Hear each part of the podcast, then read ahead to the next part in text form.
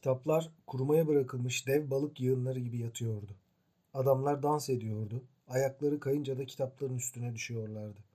Kitap isimlerinin altın sarısı gözleri parıldıyor, düşüyor, gidiyordu. Omuzlarına asılı 451 numaralı tanklardan soğuk sıvı fışkırttılar. Her kitabı kerosenle kapladılar. Odaları pompaladıkları kerosenle doldurdular. Telaşla aşağı indiler. Peşlerinden giden Montek kerosen buharının arasından sendeliyordu. Kadın kitapların arasında diz çökmüştü. Islak deri ve kartonlara dokunuyor, yaldızlı başlıkları parmaklarıyla okuyordu.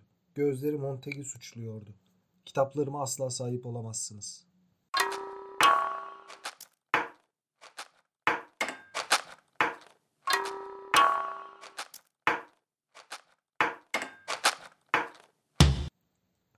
Merhabalar.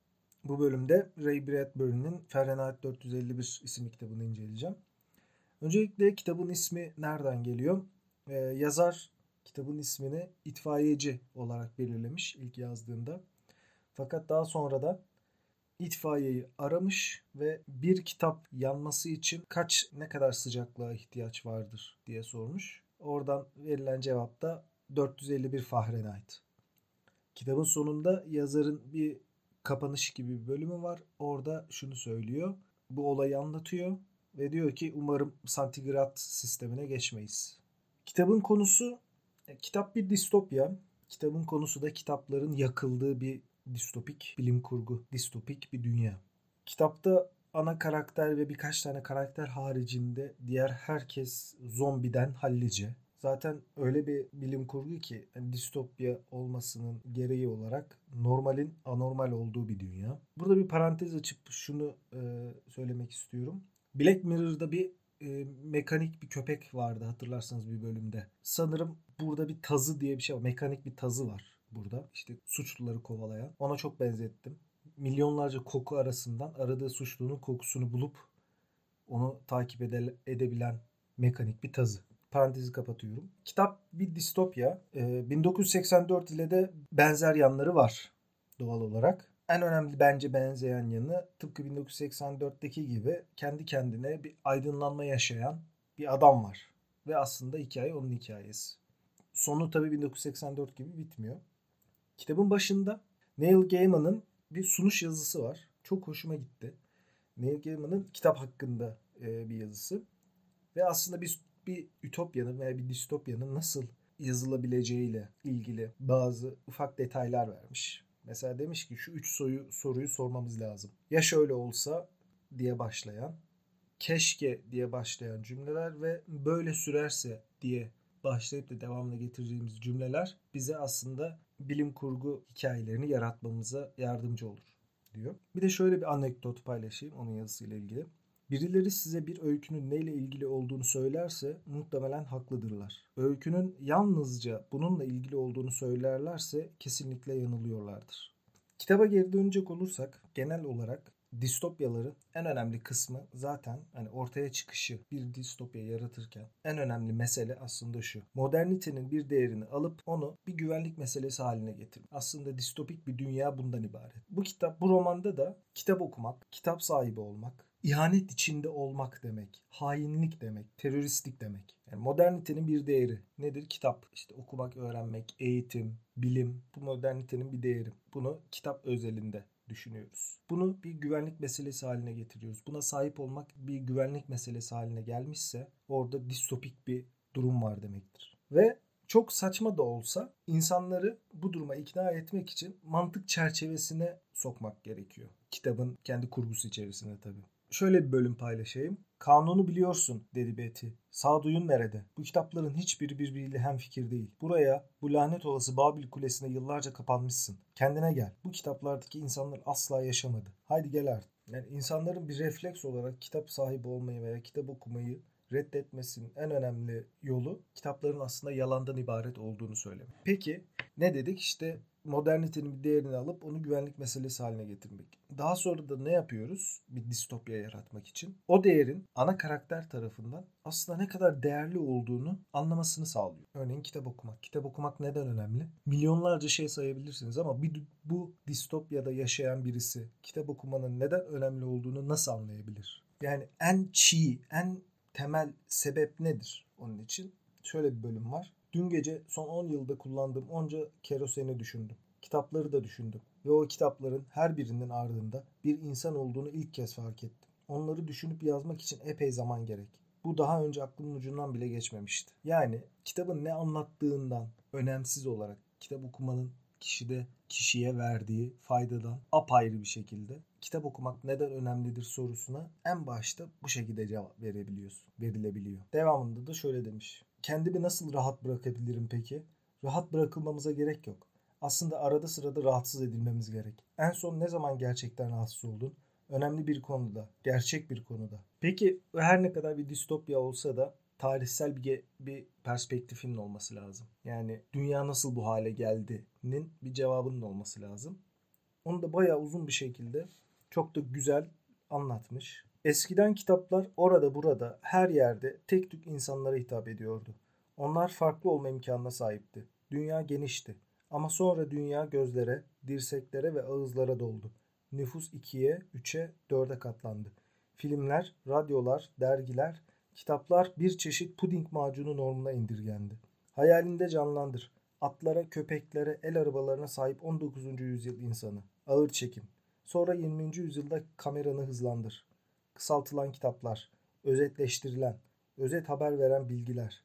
Her şey kapanışa, hızla sona indirgeniyor. Klasikler 15 dakikalık radyo programlarına uyacak şekilde kısaltılıyor. Sonra 2 dakikada okunacak bir kitap eleştirisi için tekrar kısaltılıyor. Sonunda da bir sözlükte 10-12 satır alıntı yapılıyordu. Okul saatleri kısaltıldı, disiplin gevşetildi, felsefe, tarih ve dil dersleri iptal edildi. İngilizce ve imla dersleri giderek im- ihmal edildi. Sonunda da neredeyse tamamen boşlandı. Hayat şimdi de. İş öneme sahip. Mesai sonrası her yerde hazla ulaşabilirsin. İnsan neden düğmelere basmak, elektrik anahtarlarını çekmek, somun ve cıvata takmak dışında bir şey öğrensin ki?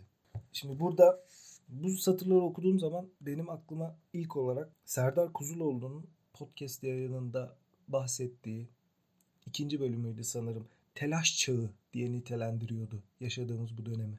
Her şeyin çok hızlı yapılmasını istediğimizi, yani her şeyi bir an önce yapmak istediğimiz bir çağ olarak nitelendirmişti. Dinlemenizi öneririm. Aslında bu satırları okuduğunuz zaman şunu görüyoruz ya biz aslında bir distopyada yaşıyoruz yani. Çok da farklı bir şey de değil. Çok da farklı değil. Sadece bize sunulan ambalaj farklı. Ambalaj biraz daha canlı renklerle dolu o kadar. Zaten kitap boyunca günümüzle karşılaştırarak okuduğumuzda kitabın yazıldığı tarihten bugüne baktığımızda bir distopya olduğunu görebiliyoruz bugünün. Çünkü bir distopya için ne gerekir? İnsanların distopyada bahsedilen, anlatılan bu hayatı kendiliğinden kabul etmesi. Bunun başta bir zorlamayla değil de kendiliğinden olması gerekir distopya olması için. Mesela kitaptaki bir bölümden örnek vereyim. Bunu yaptılar.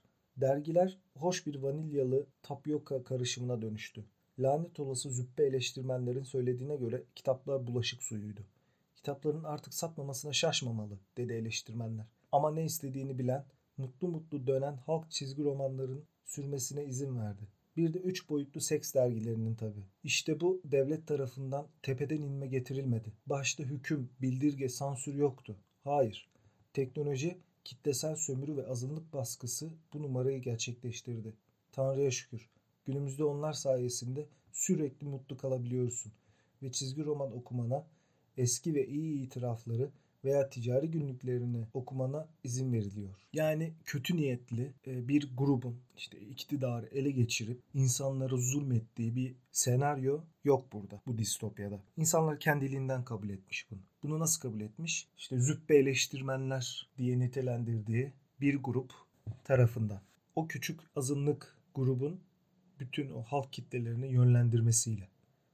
Ama sonuç son tahlilde halk bunu kendisi istedi. Keza distopya için ne gerekir? Lere devam edersek, örneğin eğitimli olmanın hain olmaya eş tutulması. Distopik bir şey değil midir bu? Kitapta yine şöyle bir bölüm var. Okullardan denetmenler, eleştirmenler, bilgili insanlar ve hayal gücü kuvvetli yaratıcılar yerine koşucular, atlayıcılar, yarışçılar, vasıfsız işçiler, gaspçılar, kapkaççılar, havacılar ve yüzücüler çıktıkça entelektüel kelimesi Tam da hak ettiği şekilde küfür, haline geldi tabi. İnsan bilmediği şeyden korkar hep. Senin sınıfındaki sıra dışı ölçüde zeki çocuğu, diğerleri kurşun putlar gibi öylece oturup ondan nefret ederken derslerde öğretmenlerle en çok konuşan ve yanıt veren oğlanı hatırlarsın.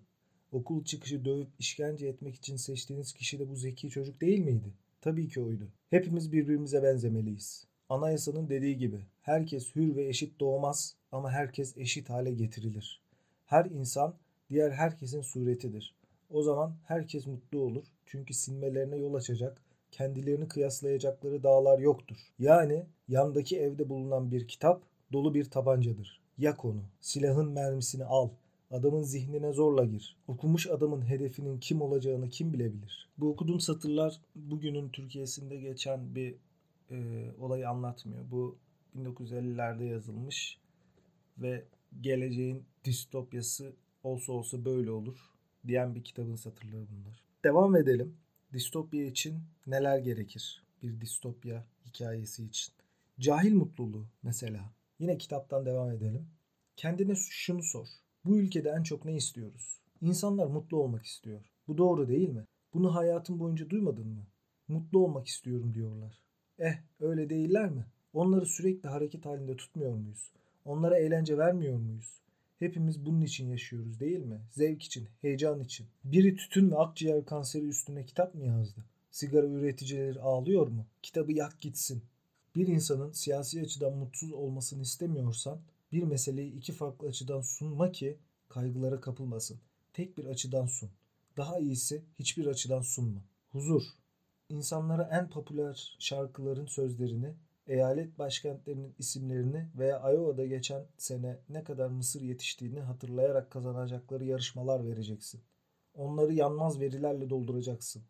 Gerçekleri boğazlarına tıkıştıracaksın. Öyle ki kendilerini tıka basa doymuş ama onca veri sayesinde kesinlikle zeki hissedecekler. O zaman düşündükleri hissine kapılırlar. Hareket etmedikleri halde hareket ediyormuş gibi hissederler ve mutlu olurlar. Çünkü o türden gerçekler değişmez. Onlara bir şeyleri yorumlamaları için felsefe veya sosyoloji gibi kaygan zeminli şeyler vermeyeceksin. O yol melankoliye çıkar. Bugün televizyonda en çok izlenen programların neden basit yarışma programları olduğunun bir göstergesi işte bu. Yani bir distopyada yaşadığımızın kanıtlarını sırayla sıralıyorum şu an. Örneğin bunlardan bir diğeri de cahil komplosu. Yani cahiller tarafından üretilen ve yine onlar tarafından tüketilen komplo teorileri. Yine kitaptan devam edelim. Her saat gökyüzünde o lanet olası şeylerden öyle çok oluyor ki o bombardıman uçaklarının hayatlarımızın her saniyesinde yukarıda olması nasıl mümkün oluyor? Neden kimse bu konuda konuşmak istemiyor? 2022'den beri iki atom savaşı başlatıp kazandık. Sebep yurdumuzda çok eğlendiğimiz için dünyayı unutmuş olmamız mı? Sebep bizim çok zengin, dünyanın geri kalanınsa çok fakir olması ve bunu umursamamamız mı? Söylentileri duydum. Dünya açlıktan kırılıyormuş. Ama bizim karnımız iyi doyuyor. Dünyanın çok çalıştığı, bizimse oyun oynadığımız doğru mu? Bizden bu kadar nefret edilmesinin sebebi bu mu? bizden nefret edildiği söylentisini de yıllar içinde uzun aralarla duyduğum oldu. Sen sebebini biliyor musun? Benim bilmediğim kesin. Kitap distopya için neler gerektiğinin aslında bir cevabı. Yani bu kitapta distopya için gereken her şey var. Peki sonra ne olur? Yani bir distopyada en başa dönersek modernitenin bir değerini alıp onu güvenlik meselesi haline getiriyoruz. Daha sonra da o değeri ana karakter tarafından aslında ne kadar önemli bir şey olduğunu anlamasını sağlıyoruz. Evet. Daha sonra daha sonra ne olur? Karakter bunu anlar ne kadar önemli olduğunu. Anladıktan sonra da bireysel, basit çabaların aslında faydasız olduğunu, hiçbir işe de yaramadığını anlar.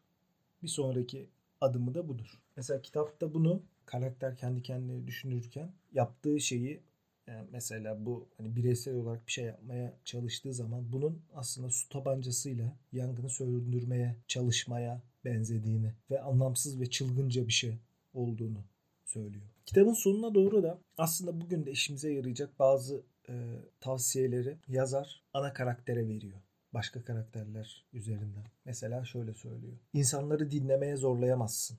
Kendilerine uygun zamanda ne olduğunu ve altlarındaki dünyanın havaya uçmasının sebebini merak ederek bizim gibi bakmaya başlamaları gerek. Bu çok güzel bir tavsiye bence. Yani insanların insanlara bir şeyler anlatarak, hani tartışarak, konuşarak herhangi bir konuda ikna etmenin mümkün olmadığını, insan bir şeye ikna olacaksa bunun kendi kendine olması gerektiğini söylüyor. Bence çok da doğru. Son olarak bitirmeden önce bir bölümü size paylaşmak istiyorum kitapta. Kitapta aslında bu kitabın konusuyla alakasız olarak, distopya olmasından alakasız olarak bir yakınının ölmesiyle ilgili bir bölüm. Çok hoşuma gitti benim. Şöyle söylemiş. Ben çocukken dedem ölmüştü. Kendisi heykeltıraştı. Ayrıca dünyaya verecek bol bol sevgisi olan çok iyi bir adamdı ve kasabamızın gecekondu mahallesinin temizlenmesine yardım ederdi. Bizim için oyuncaklar yapardı ve hayatında milyonlarca şey yaptı. Elleriyle bir şeyler yapardı hep. O öldüğünde aslında onun için değil de yaptığı onca şey için ağladığımı fark ettim birden. Ağladım çünkü onları bir daha asla yapmayacaktı. Bir daha asla bir odun parçasını yontmayacak, arka bahçede kumru ve güvercin yetiştirmemize yardım etmeyecek, kendi tarzıyla keman çalmayacak ve bize fıkra anlatmayacaktı. O bizim parçamızdı ve öldüğünde bütün eylemleri bıçak gibi kesildi. O işleri tam onun gibi yapacak kimse de yoktu. O bir bireydi. Önemli bir adamdı. Ölümünün etkisinden hala kurtulamadım. O öldüğü için kim bilir ne muhteşem oymalar asla yapılmadı diye düşünürüm sık sık. Dünyada kim bilir kaç fıkra eksik ve dedemin elleri kim bilir kaç posta güvercinine dokunmadı. O dünyayı biçimlendirdi. Dünyaya bir şeyler yaptı. Onun öldüğü gece dünya 10 milyon iyi eylemden mahrum bırakıldı. Bu bölümlük bu kadar. Bir sonraki bölümde İhsan Oktay Anar'ın Kitab-ı Hiyel kitabını inceleyeceğim. Dinlediğiniz için teşekkür ederim. Görüşmek üzere.